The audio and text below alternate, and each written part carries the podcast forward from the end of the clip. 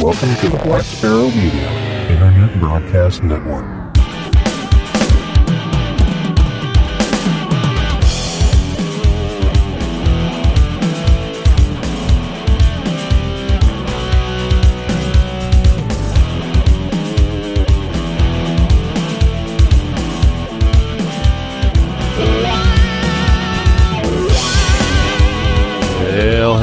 Everybody and welcome. You have tuned into episode number 192 of Linux in the Ham Shack. This will be our first episode where we don't talk a whole lot about Hamvention for some time now. My name is Russ, K5TUX, and across from me we have Cheryl, KE0NLC. Hello, everyone. Wow, it's still getting used to that actually. Uh, well, it's going to change here hopefully. yeah, hopefully pretty Yeah. soon. And we also have from under a thunderstorm watch, Big Sky Country, Montana, Bill NE4RD. Good evening, everyone. So Hamvention's been over with for mm, what? Almost a month now. yeah, almost a month, not quite. Three so we're going to kind of get back into our regular routine here. Although things that came out of Hamvention will be popping up on the show uh, for some time to come. I think we have an interview that Bill did tonight, which did that that didn't come out of Hamvention though. That was about AR Newsline. Yeah, that was a little separate. But I did line up a an interview with uh, the folks with Arden, A R E D N, uh, for next time. So we got that coming up, and uh, lots more to do as well. So I guess we'll just move along and start off with our first segment for the evening, which is our amateur radio topics, and let's head down. Let's roll ourselves a fatty, head down to Jamaica, and not use Morse code anymore. Oh, is that is that for me? That's again? that's your cue. Uh, yeah, that's your cue. Luckily, we can cut all the crap where we where these miscues happen and stuff like that, and it all Uh, sounds smooth and natural. So, See, you should like tag names onto each one, so that way you know ahead of time. All Okay. right. No more Morse code for tech radio operators and Jamaica, man. No, that, that wasn't there. Jamaica, Anyway, man. amateur, amateur radio operators and technicians will no longer be required to be proficient in the Morse code uh, as a result of changes to the regulations were two pieces of legislation which govern radio and telegraph control services. Director of Legal Affairs at the Spectrum Management Authority, SMA, Ida Gay Warburton, explained to the Regulations Committee of Parliament that Morse code is no longer the primary means of transmitting information to critical agencies such as the Office of Disaster Preparedness and Emergency Management during national emergencies and disasters. Uh, one of the takeaways I brought from this was uh, the statement that uh, the uh, head of the JRAA said, which is, of course, uh, similar to the ARRL, uh, saying that CW, it's really old, although a lot of us still practice it. But the young persons, the younger persons don't have the patience to learn. Morse code is not dead, but we need to get rid of it here. And basically, all he really meant to say was, we need more members. So there, this is a membership drive for the JRAA, so they can continue to grow that organization. well, that's, that's from- exactly what happened here. Yeah, exactly.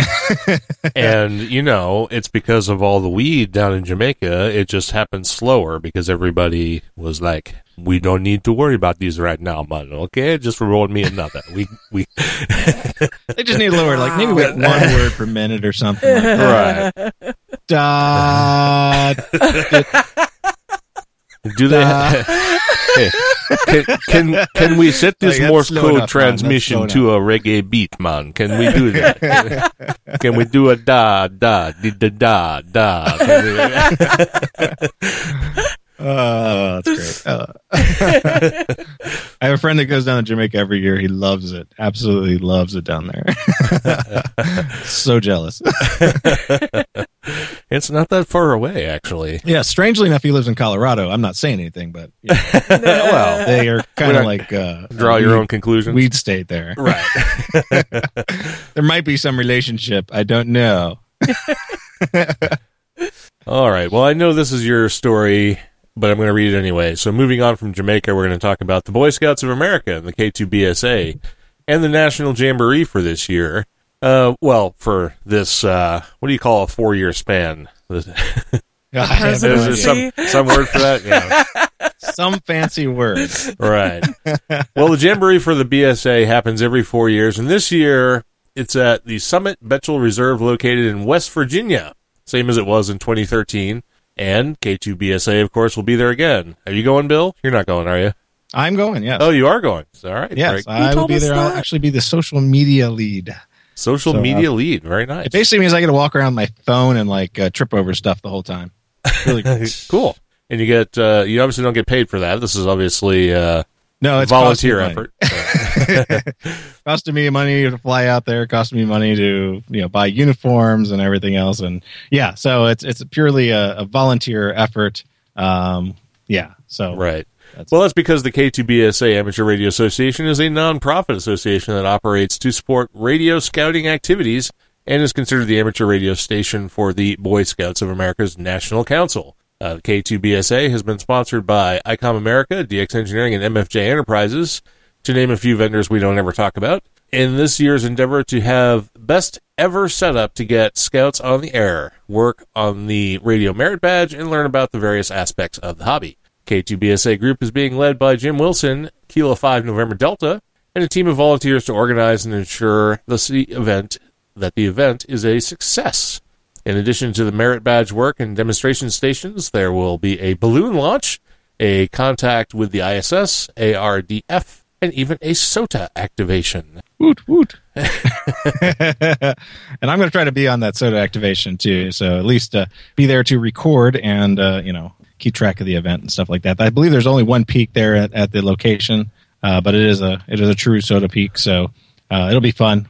We're going to try to do multiple activations on that peak while we're there. I just spoke to uh, our ARDF lead uh, over the weekend, which you'll hear interview from him later on in the show about a different product, uh, and he's really excited uh, about everything. And you know, they're they're getting set up to get all these kids to go out and find these you know uh, foxes and stuff like that in uh, in the setup. Basically, have like five or six foxes out there, and these guys will go try to find as many of them as they can. So it won't quite be like an ADR, ADR, ARDF championship or something like that, but very similar uh, commingling of uh, ARDF and fox hunting. So it's it's gonna be it's gonna be a really cool event. And I don't think we actually said what ARDF was, which is amateur radio direction finding, just in case anyone didn't get that. oh, that's okay. It's just not in, not in the text. And uh, is it just me that's figured out that we've talked about Colorado, Jamaica, balloon launching, and the ISS and SOTA, all of which are about getting high. Uh, whatever. Let, us Where's that song? We gotta play that song. let, us back up a bit.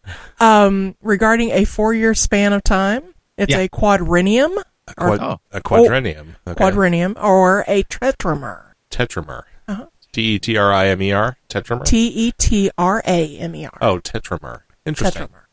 All right. Interesting. Put- stick that in your vocabulary, people. So words to know. There you go. Words to know that you'll never use. Tetramer. There you go.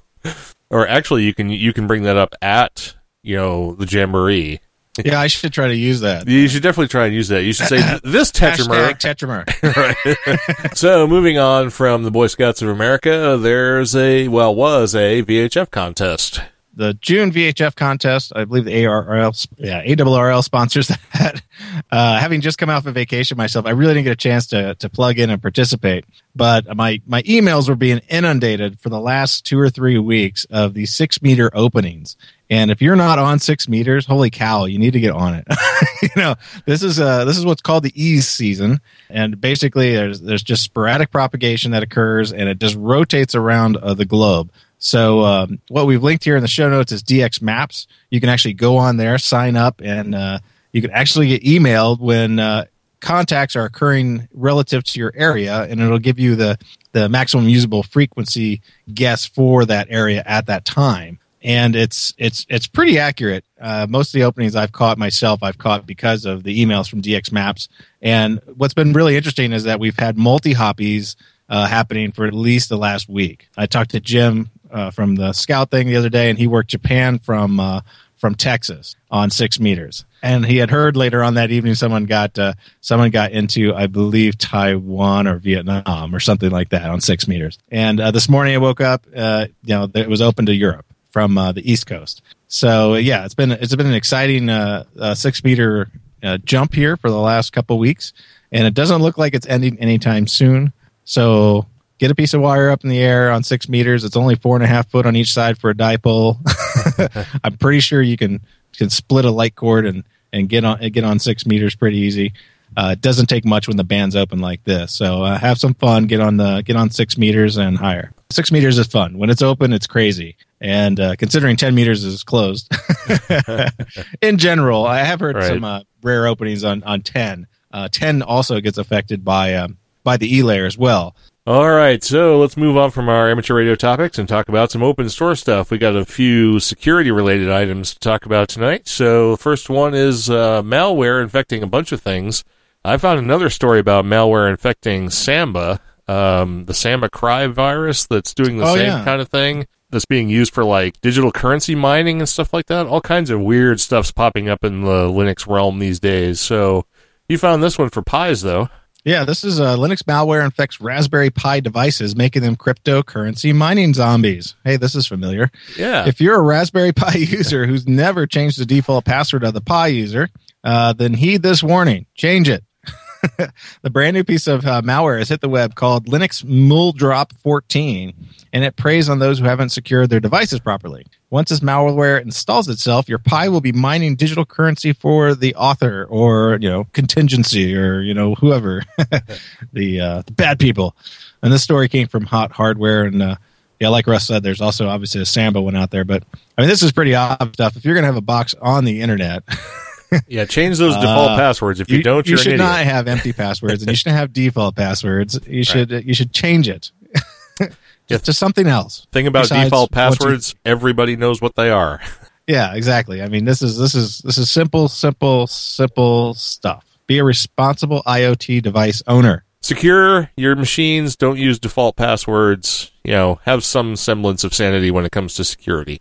Patch things, upgrade when necessary, etc. Follow the rules, and also backup stuff. Don't be like Yes. Backup stuff before you do major upgrades. Right? Yes, definitely. All right, talk to us about Qubes.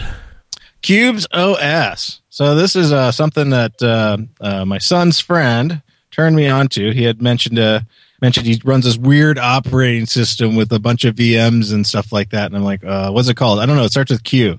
so so I found it. Qubes OS. This is the one that uh, is recommended by uh, Edward Snowden. so you know that, that's Crikey. the popularity of this has. Yeah. So Qubes OS is a security-oriented operating system. The OS is the software that runs all the other programs on the computer. We all know this. Some of the examples, yeah, yeah, Mac, Windows, Mac, Android, iOS. Qubes is a free and open source software. This means that every that everyone is free to use, copy, and change the software in any way. It also means that the source code is openly available. Blah blah blah. Qubes takes this takes an approach called security by compartmentalization, which allows you to compartmentalize various parts of your digital life securely isolated compartments called into isolated compartments called qubes. Now, basically, what this is is it, it has a seamless way of uh, uh, integrating multiple virtual machines on the same OS. It was a VirtualBox or VMware that had seamless integration mode, where like the window bars and everything else would go away. Uh, that would be remember which VirtualBox, I believe. Or, Was well, Vir- I think they both do it. Actually, they both have the ability to actually like embed your window so that they there's no So it appears that yeah, so it appears that it's on the thing. So so basically, you set up different. They call what they call domains in the OS. So you'd have your work domain and your personal domain, and I'm assuming you're also your porn domain, where you have you know your browsers and your applications are isolated, including file systems and everything else are completely isolated inside of these domains underneath the master OS that you basically boot that runs all these virtual machines. So that if one particular domain gets corrupted or malware or something, it doesn't affect everything else. So, you know, let's say you just do your normal, you know, browsing eBay and crap like that on your personal domain, but on your work one, you have just, you know, just work stuff. You don't, you don't want to browse locations that can be tracked by, you know, work, you know, web history, whatever. And you don't go to certain sites because you know that, you know, obviously you don't need to because of the work stuff is important or it's, uh, you know, it's secure. And, uh, so it's it's interesting and like so every window you have is wrapped in a certain color. So it actually has a border around it kind of like the old seamless way but it still has like a, a window wrapper around it to indicate which which particular domain that window is in. So like when you have your file manager open you know it'll have like your red color for home if that's what you set it up for and blue for work and stuff like that. And those files can't see each other and the applications can't open files in the other domain. So it's kind of an interesting approach to security. It's not unheard of because obviously people do this now with, with virtual machines themselves, but this kind of integrates it more into a seamless environment. And it looked really cool. I, I didn't get a chance to install it. It is a four gig ISO image, so uh, a little large for me to right. get up and running and stuff like that. But it, it looks kind of interesting if you're into that kind of level of stuff. I mean, I have just whole machines that I use for that stuff. So, Right. so I don't quite go into the, you know, I have to have this one machine that runs all my crazy domain stuff. So, Yeah, this does that was- sound interesting, though. I mean, if you're security minded, it might be a cool thing to try. I might try it as well. And uh, 4 gig ISO sort of assumes that everything is prepackaged. So uh, a security minded ISO would mean that you would not be downloading data from the internet because that is inherently insecure. So I assume they vet everything, include it all in the ISO. You download it, you know, do your MD5 sums and everything, and that way you can be assured that your install is not touching the internet and being corrupted in some way. right. And they have like a, a, a some kind of canary report or something like that that comes out and uh, you can test to make sure that uh, your software is the right versions and stuff like that. Probably using some version of Tripwire or something something along those lines, or at least uh, having uh, sums of all the installed software.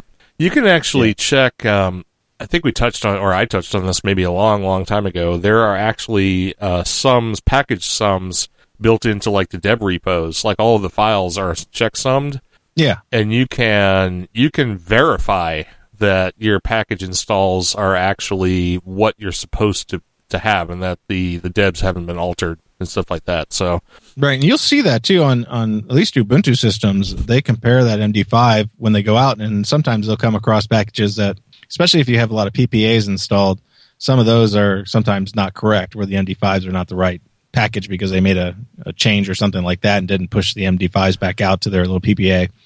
And it'll ask you, do you want to install this? This has not been authenticated. The software has not been authenticated. So do pay attention to that when you're doing an apt uh, apt upgrade and apt uh, update. Yeah, absolutely. And I think the MD5 sum or the idea of MD5 hashing is sort of slowly being deprecated. A lot of times now they're using SHA-1 sums and SHA-256 sums uh, Yeah. for for better security, I guess. Uh, they're not not as um, forgeable as uh, MD5 hashes. So, well, that's that, I guess. so try Qubes, which by the way is Q U B E S. I think you may have said that, but just to be clear.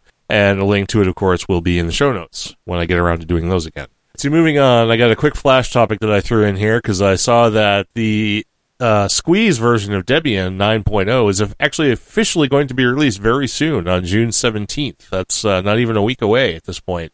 Of course, Debian is a rolling release, so all of the packages have sort of been, you know, released piecemeal as they come, but it will be packaged as the new stable uh, as of June 17th. So very cool there.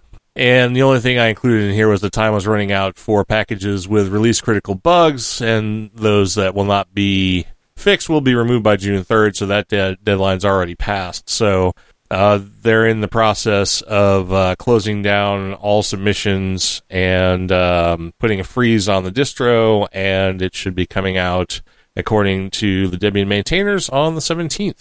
I found this article in Computer World earlier today, and I was like, "Wow, this is really neat." And it's it's funny that I was reading the article, and it started off with like, "Here's this utility that most people who have been in the systems administration world for like ever and ever and ever don't even know about, and they really should." And I kind of feel that's exactly right. It's the jot command, which I had no idea the jot command existed. But the thing of it is, and it's funny that I saw this today because I was doing this very thing today. I was actually iterating over a sequence of numbers uh, in a script, and I hand entered the numbers one, two, three, four, five, six, seven, all the way up to whatever it was that I was doing. And I, you know, I could have just called the jot function, and it would have done it for me. And I had no idea that this thing was out there. The jot function does a lot more than just that. You can just start at one and iterate to some number of numbers, but you can also have it count sequentially with a certain step.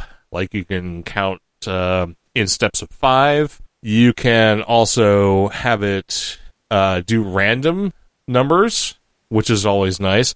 You know, I've always gone to a website like randomize.org or whatever and said, you know, here's a list of things and pick me a random number. Well, Jot can do that for you just out of the box.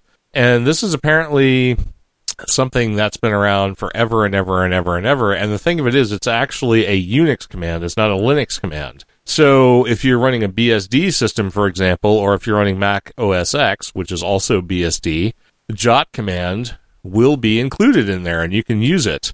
It can do floating point numbers. You can actually use decimals and stuff like that and characters you can actually count through character sets using the ASCII character code, like 65 for A, 66 for B, so on and so forth. So it has a lot of, um, you know, functions in it, and it's been around forever. And I didn't know about it, and I'm probably going to be using this thing like every day from now on because I do this kind of thing a lot. And you can do a lot more with it. You can actually have it do strings and repeats. Like if you remember your old basic commands where you do like for x equals one to five or you know blah blah blah and print something over and over again or just do print hello world go to 10 that kind of thing. Uh, I can do stuff like that. Again, it's a BSD command, not a, Linux command, but it is packaged for Linux. And in Debian, it's the Athena dash Jot package. I'm not sure where the Athena came in. I suppose I could have looked that up and figured it out, but I didn't bother. So uh, if you do Athena, if you apt install Athena dash Jot, you will have access to the Jot command. But there's also a couple of commands that are in Linux systems uh, in the basic BSD tools that do similar things uh, that you can use. The first one is called Shuf, uh, S H U F, and what this does is it generates random things. Uh, you can use it for random numbers, you can use it for random strings, random character generation, and stuff like that, and uh, iterating over characters in a random sort of way. So that's a nice utility too. Uh, you can do a man shuf to get all the details about how to use that if you want. And similar to the jot command, but not quite as robust, that is available on Linux systems as well, is the seq command, S-E-Q, for sequence and that will allow you to do counting, you know, iterate over a list from one to some number. It'll do uh, random numbers, it'll do characters as well, and it will also do steps. Uh, so you can count from 1 to 100 in steps of 10, uh, so on and so forth. And you, you can also have it hand the output as strings to scripts. Uh, so you can use it as in uh, input and output redirects and through pipes and all that kind of stuff. So I just thought these were uh, interesting utilities, real simple things that people might have to use when they're doing scripting, and it might save a considerable number of keystrokes uh, if you actually have to create iterative lists uh, in your bash. If you um, need to call something that creates a list, uh, whether an ordered list or a randomized list, uh, all of these can be used to help you out. And like I said, this is something that's going to help me out, uh, help me out a lot. So I figured it might help someone else out a lot too. So check out Jot, Shuf, and Seq. You can do mans on all of those. And like I said, if you're using a Linux system, at least on Debian, the package is Athena-Jot if you want to use Jot. Yeah, I believe Shuf and Seq are already in already in Ubuntu, but you would have to install Jot separately. Yes, uh, on my Debian system, I'm running Debian 8 on most of my machines. Seq and Shuf were both installed, um, and Athena Dash Jot, you know, got me Jot. So, so I have nothing else to say about that. Just thought it might be handy for someone. So, moving on from our open source topics, we're going to move into Linux in the Ham Shack. Now we're going to talk about this interview you mentioned earlier in the show. So, uh, set this up for us.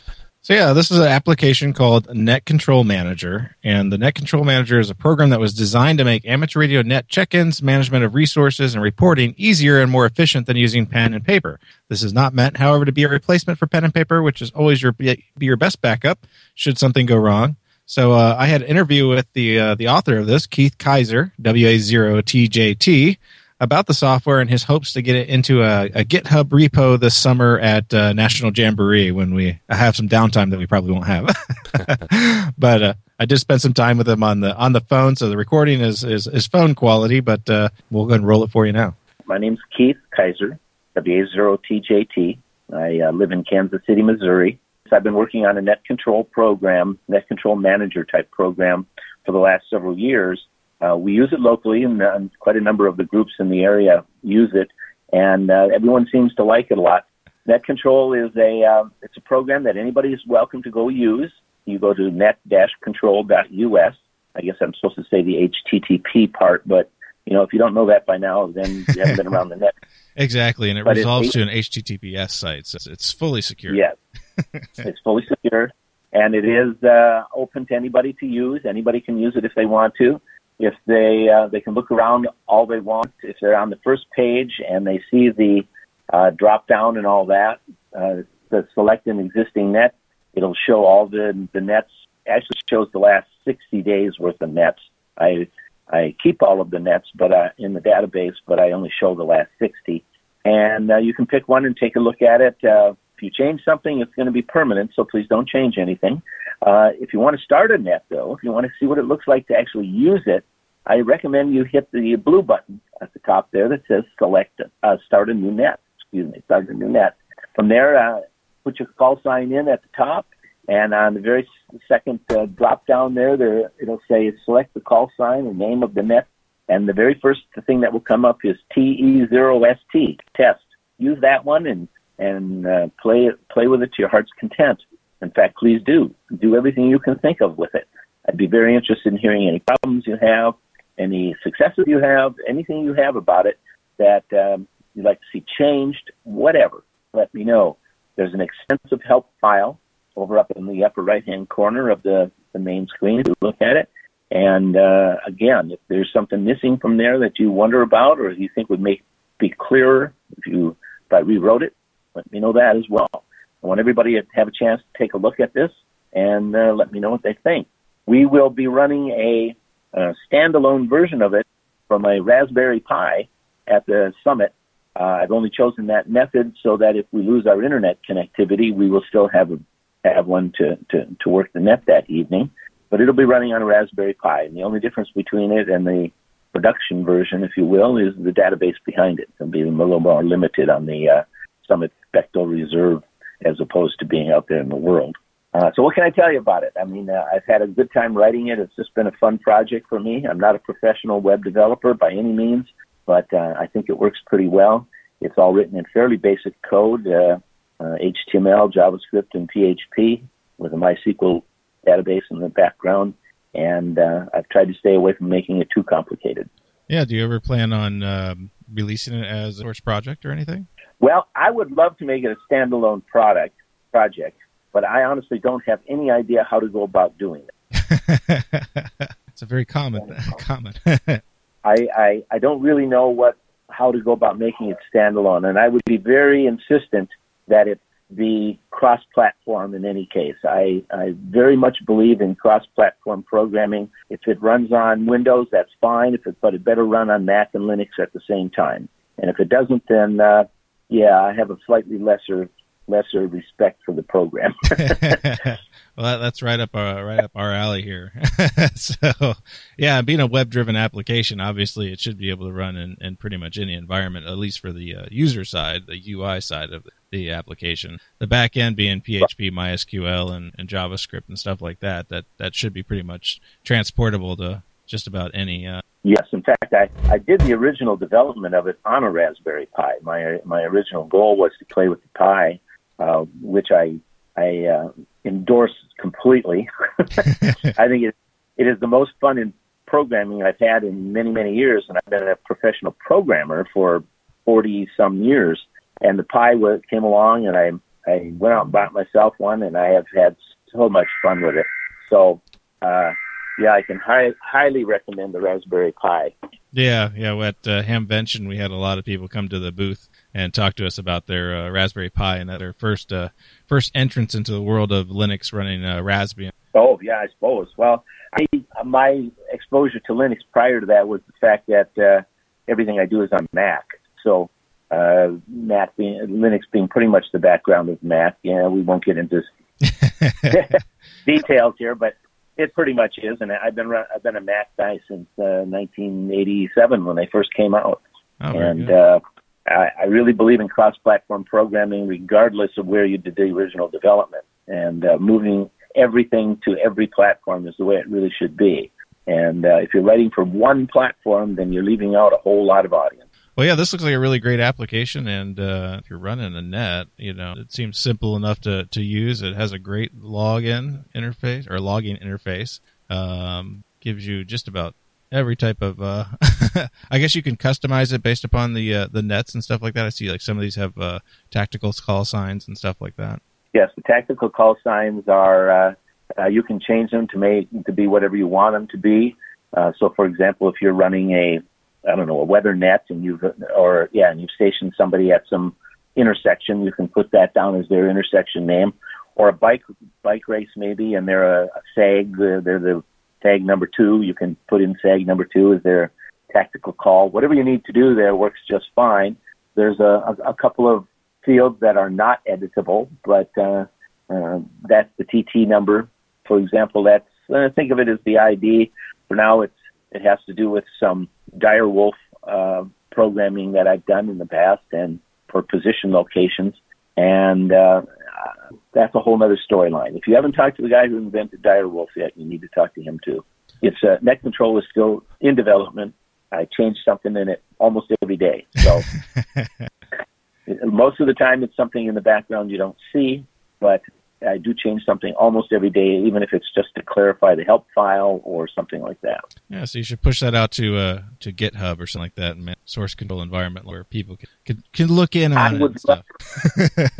I would love to. I just need to know how to do that. I've tried to do that. I actually have a GitHub account and everything, and every time I try to figure out how to make that work, I I fail miserably. So maybe maybe you and I can Git our heads together while we're out there and show me how to do that. Definitely, definitely. I, I, need some practice too. I, I, I most of my projects have always been for for uh, business and closed source and stuff like that. So I haven't done too much stuff where I actually push it out to get. I, I also too have a, a GitHub account that's it's pretty empty. and that, that it's just you know it's supposed to be real simple, and I'm sure it is once you understand how to do it. But not having a mentor here to to sit, sit and show me how to do it, I uh, I have not been successful on making it work yet. Well, we'll figure that out together, and we'll uh, we'll get that posted. That'll that'll be a, a nice reason. There you go, Bill. That's uh, that's a promise I'm going to hold you to. Yeah, very, He said sit and show, and I don't think he said that the first time. I think he actually got a swear in there. Oh, did he? Ah, the time uh, it will tell. I'll have to go back and listen to it. I don't know. I think he corrected himself, but that's okay. Might have just came out wrong. I think it just came out wrong. Yeah, I don't think he meant it intentionally, certainly. So no, no, it was it was a it was a good conversation we had. I it was a obviously longer than that. We we talked on, and I tried to chop it all together here shortly before the show. So he's a great guy, and and obviously uh, is all about uh, all about doing things for the for the hobby and stuff like that. So uh, check it out. Net Control uh, net dash control.us is the website, and it's pretty slick. It, it's it's it's simple, but but slick. So All right, I'm going to take a look at it because I'm curious. I've done some net control type work in the past, and it'd be kind of nice to have a little helper application. I've always kind of done it from memory, or you're handed a little script, and you know you're supposed to read off of that and do you know the best you can, and and just kind of control the net the way you think it ought to be controlled. But uh, having having some good uh, utility in front of you would be handy, I think. yeah, yeah, check it out. Very good. Well, we're going to move on to uh, an interesting kind of uh, Linux in the ham shack topic, and I'll see if Bill can figure out how this relates in a second. Uh, but that is that uh, Toyota is to, intro- to introduce. Let's try it. Shut up, Gary. Toyota is to introduce open source. Tourette's is kicking in. Yeah. For several years, manufacturers' war has migrated to infotainment systems, causing very high development costs. To solve this particularly complex puzzle, Toyota has chosen to introduce in its Camry 2018 a new open source Linux system devoted to the automobile, the Automotive Grade Linux, AGL, which will later be adapted to most Toyota and Lexus vehicles, was designed by a team of 100 engineers as a very flexible base material for the rapid design of new systems infotainment. As a result, Toyota said in a statement that such a shift would focus on innovations. And this actually came uh, from a story out of the Quebec Times out of Canada. And uh, so, so did you get the relevance why this is in the Linux and the Ham Shack segment? No. Uh, I knew I would stump you. No, it's okay because a car can very much be a ham shack. A lot of people do uh, mobile operations, so that is using Linux in your ham shack. Oh, I see. You see how I snuck that in there? Yeah. Yeah. Okay. So it was just a ruse. I, I was almost gonna put a put a the story about the the uh, self charging road oh, as, as possible EMF issues for uh, for us in in the amateur radio section. But I was like, nah, just it's a stretch. I actually had never heard of self-charging roads, but I can see how it would translate to electric vehicles going down the road, not having to plug into charging stations, using the same technology, presumably that does the wireless charging for phones and stuff like that. yeah, Uh, so they have some test roads and stuff like that, and uh, it's a it's a pretty interesting story. They're talking about where they're testing it and how many how long the roads are and stuff like that, and where they're moving it to. And I I, I forget all the details. It was either in like Sweden or Japan or something like that. But This is probably going to go the same way as like transmission and uh, power, you know, transmission over power lines and all that kind of BPL, stuff. yeah. yeah, BPL. I just read the one article. I know I've seen articles in the past about it because I, I get that crap in my uh, news feed all the time. But I, I didn't read much about the article because I was I was just kind of vetting it, right. and then I was like, ah, yeah. I can't remember if I saved it or not. Probably didn't even save it. Oh, I imagine it'll come into you know part fifteen or part ninety seven type acceptance you know issues before too long because you know anything that deals with power and magnetism and sending RF anywhere usually winds up in the amateur radio world somehow. Eventually, it always ends up in our lap. Yeah, and it's just going to be a matter of are we going to push them out or are they going to push us out? That's pretty much how it goes. I almost think it was on Slashdot or something like that. well, that sounds like the right kind of place for that story, especially don't when it's it. experimental. Obviously, it's not called the self-charging road. it's called something else. My keywords are not working. Uh, Well, it's not the road that's charging. Israel tests wireless charging roads for electric vehicles. It was in Scientific American. Ah, very good. Like a reputable source. Nice. Yeah, So I think this is not necessarily the article, but they're talking about this particular article in the other article. Because they had mentioned this as like the Israel was the test case, and now they're doing a test road somewhere else. All right. So just remember, like, whenever we're stuck from now on, anything that has to do with cars can be used in this segment. Yeah, okay. Yeah, I'm looking at an article for money.cnn.com from 2015. Oh, CNN, they're not reputable. That's that's, That's junk fake media. news. That's fake Come news. on, Yeah. jeez. Get with the program. It says the British government is uh, rolling out, yeah, roads that will, you know, help drivers with electric and hybrid cars by recharging as they drive. So, That, Sweet. That would be a super handy technology. I mean, because that would make electric cars essentially better. Only if it charges your phone while you drive too. That's as long as your car is being charged, your car can charge your phone, right? I mean, so oh, that's true. I guess you could transfer it. Yeah. Yeah. I mean, assuming that this is widely deployed, that would make your electric car essentially not need any refueling at all, which would make it better than a gasoline powered car because you'll always have to stop and fuel those up. So However, if you're wearing a tr- pacemaker, you may be uh, quarantined to the sidewalk. that's true. I can't drive my car, Right. but uh, If you have a heart Can't problem, get too close to the street, honey. Uh, I can't leave my house. Everything is, you know, wireless now. So I guess you zap, can just zap, plug zap. plug your heart into your car, I guess. Yeah, And- exactly. Yeah. Let's go play some music. Again, I, I stole some music from the Bugcast because because this is by a group called Vitney. I, I assume that's how you pronounce it, V I T N E. They're uh, a band of three out of California. This came out in January of 2017, and I really enjoyed this track, like I did for the last show we did. This is called Lost and Found. It's off the album Make Believe, and I'm going to go ahead and play it now.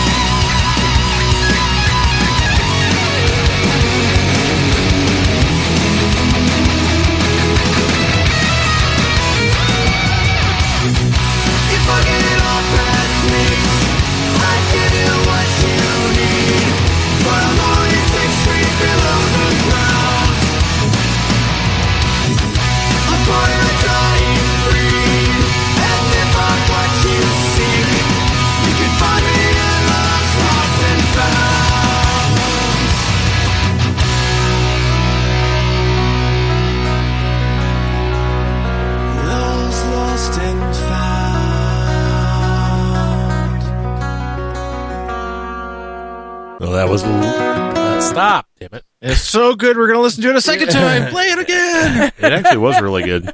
That's the kind of song that if I was in my car, I could feel my foot getting heavier. Actually.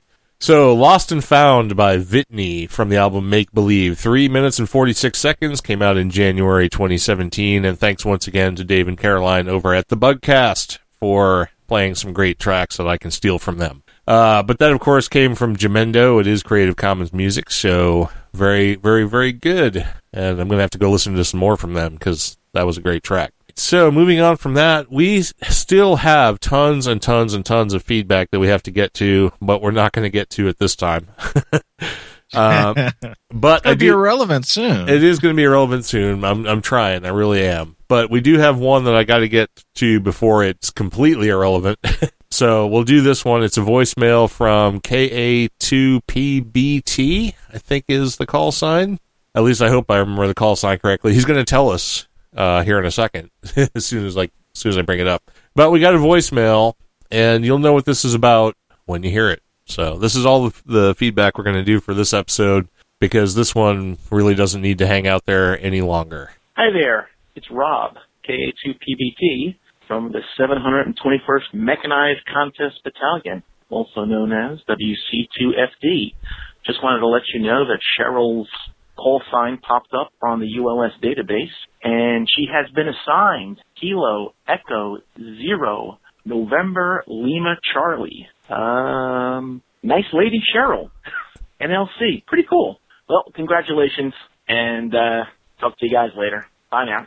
So information we already knew, but it's kind of neat to hear it from them too. And he's, I guess he's the one who came up with uh, "Nice Lady Cheryl." He was the one who actually was in charge of. Right, he was The doing testing, the testing, yeah. right, and he also came up with newly licensed Cheryl too, as well Oh, I for thought- for NLC. I thought Joel came up with that. was that Joel? I think that was Joel. that Oh, came up with okay. that. Well, I thought sorry, that was Joel. me. Well, or maybe you. who Was it? Bill? Let me pull up the IRC chat log. are, are you going to uh, are you going to claim that one? He might. Uh, depends on the date and time. well, it would have been within hour, basically hours of us getting home, because it. Ah, I think it popped up on Monday, Monday morning. I think is when I got the text from him. So, so I can. Yeah, I said on I don't know what it was. It's fifteen twenty nine. It's right when I changed the topic. All right, so uh, last show, and I said newly licensed Cheryl. okay, there if someone go. else wants to claim it and, and tell Bill he's full of crap, we're all we're all about that. So right now we're going to talk about some more corn. We talked about corn in the last episode. We're going to do corn again in this episode. well, yeah, because this is kind of along the same lines. okay. Well, So, you know. Anyway, so today's recipe is grilled corn salad. I picked this because it is it is a favorite of mine for barbecues and cookouts and things like that. For this recipe, you need some freshly shucked corn, a green pepper, some Roma tomatoes, a diced red onion, some cilantro, some olive oil, and salt and black pepper. I also throw in real bacon bits, but that's just me because everything around here is better with bacon. Oil your grate on your grill and grill the corn until it starts to roast. Cut it off the cobs, mix it all with all your stuff, and let it set in the fridge eh, overnight is good. And you've got a lovely corn salad for your next day's barbecue or whatever you have. I believe Bill mentioned corn salad when we were talking about the elote last time. Well, and I was Yeah, fixing yeah, corn salad a lot converted. last summer. Yeah. Right. Yeah, because, yeah, I turned the elote into elote in a bowl. Yeah, it was the Yeah, name right, of it. So, right. and it just happened that like two days after I did the recipe, we were in Springfield, Missouri, and there is a Mexican food truck there that has elote in a bowl. And I was like, well, I guess the next time I want a elote in a bowl, I know where to go. Yep. Straight into the kitchen and make it yourself. No.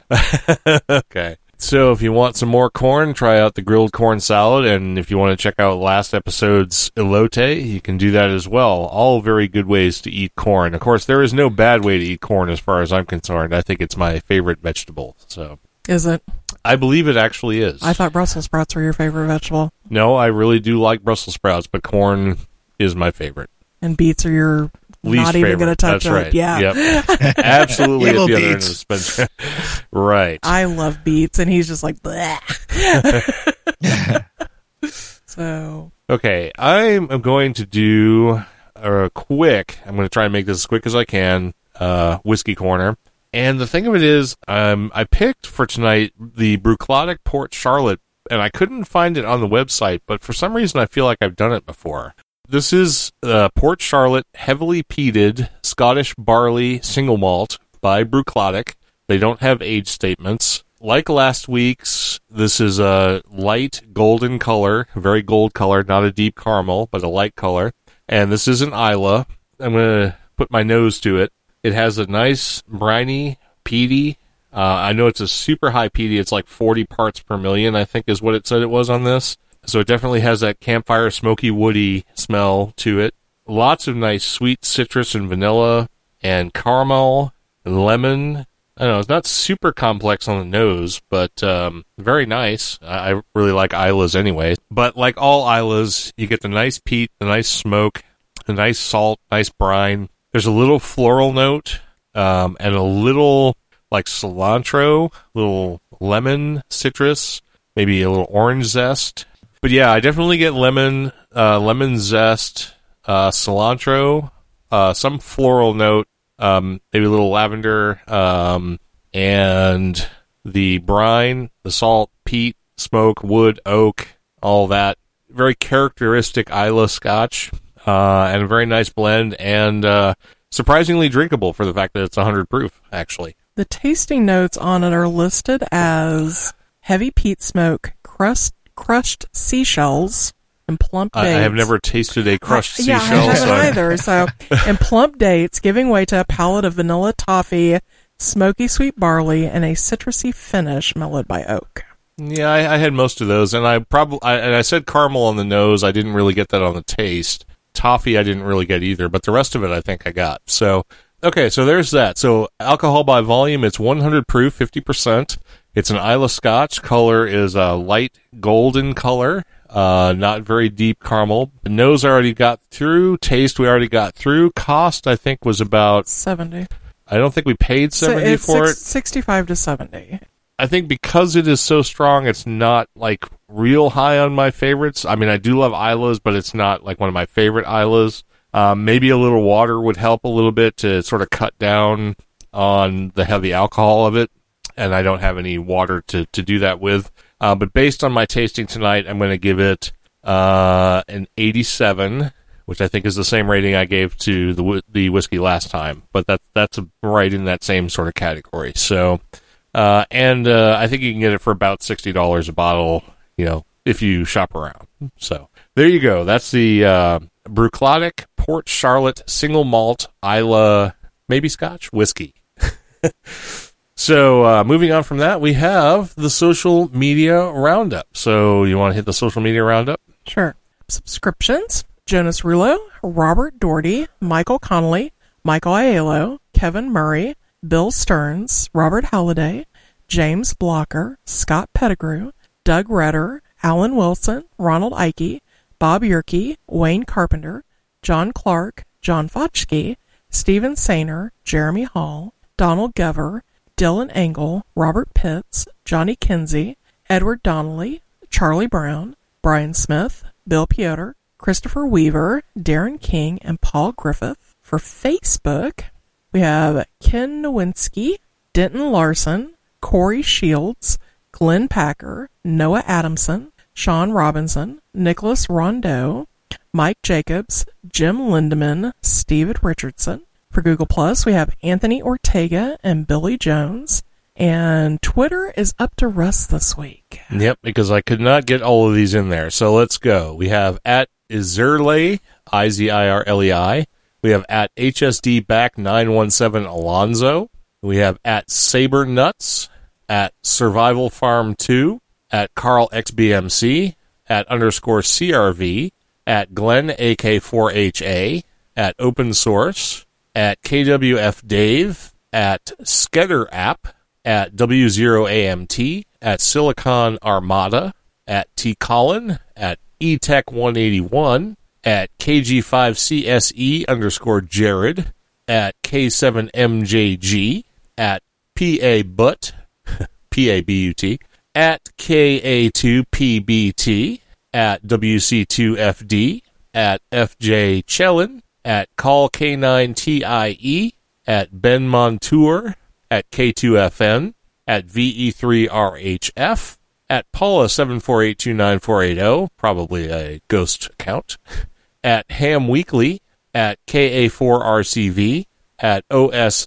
Legal, at Augustine W. Tab, at CPAK2, at N8BD underscore, at Steve RE three seven six nine eight six four four, probably bogus, at underscore K1OS underscore, at T0X1CBLOODZ, which is Toxic Bloods, if you're reading Leet speak, uh, at ARRLNNJ, the New Northern New Jersey ARRL section.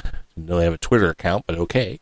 Uh, at ZB2 Tango Tango, very nice. And at David Lindblad. Okay, that's it. I got them all. Yeah, I also looked up the Scotch thing while you were doing that. It's not very long. Okay.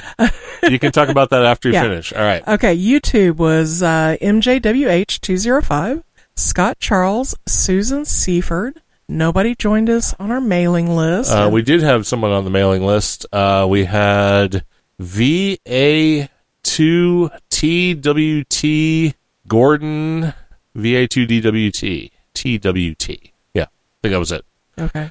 This is not counting Hamvention, which. Oh, yeah, yeah, I'm yeah, not sure. Yeah, there, that's there are to a take us bazillion a month. of those, yeah. right? So, And there were no merchandise sales. So, all right. But I almost have the merchandise up on the website. I've got the shop going. I just got to hmm. figure out the shipping and the payment thing, and that will be ready to go. yay. Okay, so tell us about Scotch real quick. Okay. So, in order for it to be considered scotch, it must be produced at a distillery in Scotland from water and malted barley, to which only whole grains of other cereals may be added, all of which have been processed at that distillery into mash, converted at that distillery to a fermentable substrate only by endogenous enzyme systems, fermented at that distillery only by adding yeast, distilled in an alcoholic strength by volume of less than 190 US proof, wholly matured in an excise warehouse in Scotland in oak casks of a capacity not exceeding 700 liters or 185 US gallons for at least three years, retaining the color, aroma, and taste of the raw materials used in and the method of its production and maturation, containing no added added substances other than water and plain caramel coloring, and compromising a minimum alcoholic strength by volume of 40% or 80 US proof at finish. Thought you said that was going to be short. Uh, you want me to read you the rest of the No, page? no, I really that, don't. That So- is the legal definition of scotch. Okay. Well, I don't So- know. I don't know if this Bruichladdich Port Charlotte meets all of those requirements, does. but it does. Okay, so Yes, it's Scotch. so- There we go. All right, so that's it. We're going to move on. We're going to shut down the show, and we'll come back with episode number 193 in a couple of weeks' time. Uh, but until that time, I can. Uh, let's see. Do we have anything else to talk about? Is there anything going on in the chat room? I think the chat room was like completely dead tonight. So Yeah, kind of died. yeah, kind of died. Although Jim seven J one AJH was in there, uh, Don KB two YSI was in there. Uh, we had as many as seventeen listeners on the feed uh, for a little while, so But they that's just didn't cool. want to come to the chat Then room. we scared them all away. yeah, and ran them all off. It was Russ's coughing there in the beginning. My you know. coughing. yeah, yeah, yeah. Yeah, yours. Yeah. Okay. Fine. so anyway, I'm going to push this little button here, and then I'm going to say. You can become an LHS ambassador. Visit the website for upcoming events and information on how you can represent Linux in the Ham Shack at a nearby LinuxCon or Hamfest. We love feedback. You can email us at info at lhspodcast.info. Comment on an episode on the website, post on Google Plus, Facebook, or Twitter, or leave a voicemail at 1909 LHS Show. That's 1909 547 7469. You can visit our IRC channel, Octothorpe LHS Podcast, on the Freenode Network, and subscribe to our mailing list. Show merchandise from coffee mugs to t-shirts, to, as well as clocks and lots of other stuff, can be purchased at www.cafepress.com stroke LHS Podcast, and very soon on our very own website. You can also help out the show by clicking on the sponsored ads in the right-hand column of the homepage. And please do that. Do it often. Listen live every other Monday night at 8 o'clock Central Time. That's early Tuesday morning, 0100 Zulu in the summer and 0200 Zulu in the winter. Our recording schedule and countdown timer to the next episode are on the website, and that website is http colon stroke stroke lhspodcast.info, which contains everything you ever wanted to know about the show. Thank you to all of our listeners, live and quasi live, past, present, and future, and to those who have given their time, their ears, their shares, their money for the show. We appreciate each and every one of you. It's what keeps everything rolling along. If we didn't have listeners, we wouldn't be doing it. So, you have been listening to episode number 192 of Linux in the Ham Shack. I'm Russ, K5TUX, coming to you from Studio 3D in Southwest Missouri. And also from Studio 3D in Southwest Missouri, we have Cheryl, KE0NLC. Good night, everyone. And from He Didn't Blow Away Quite Yet, Big Sky Country, Montana, Bill, NE4RD. 73, everyone. And we'll see you in two weeks' time. Take care, everybody. Have a good night. Bye bye.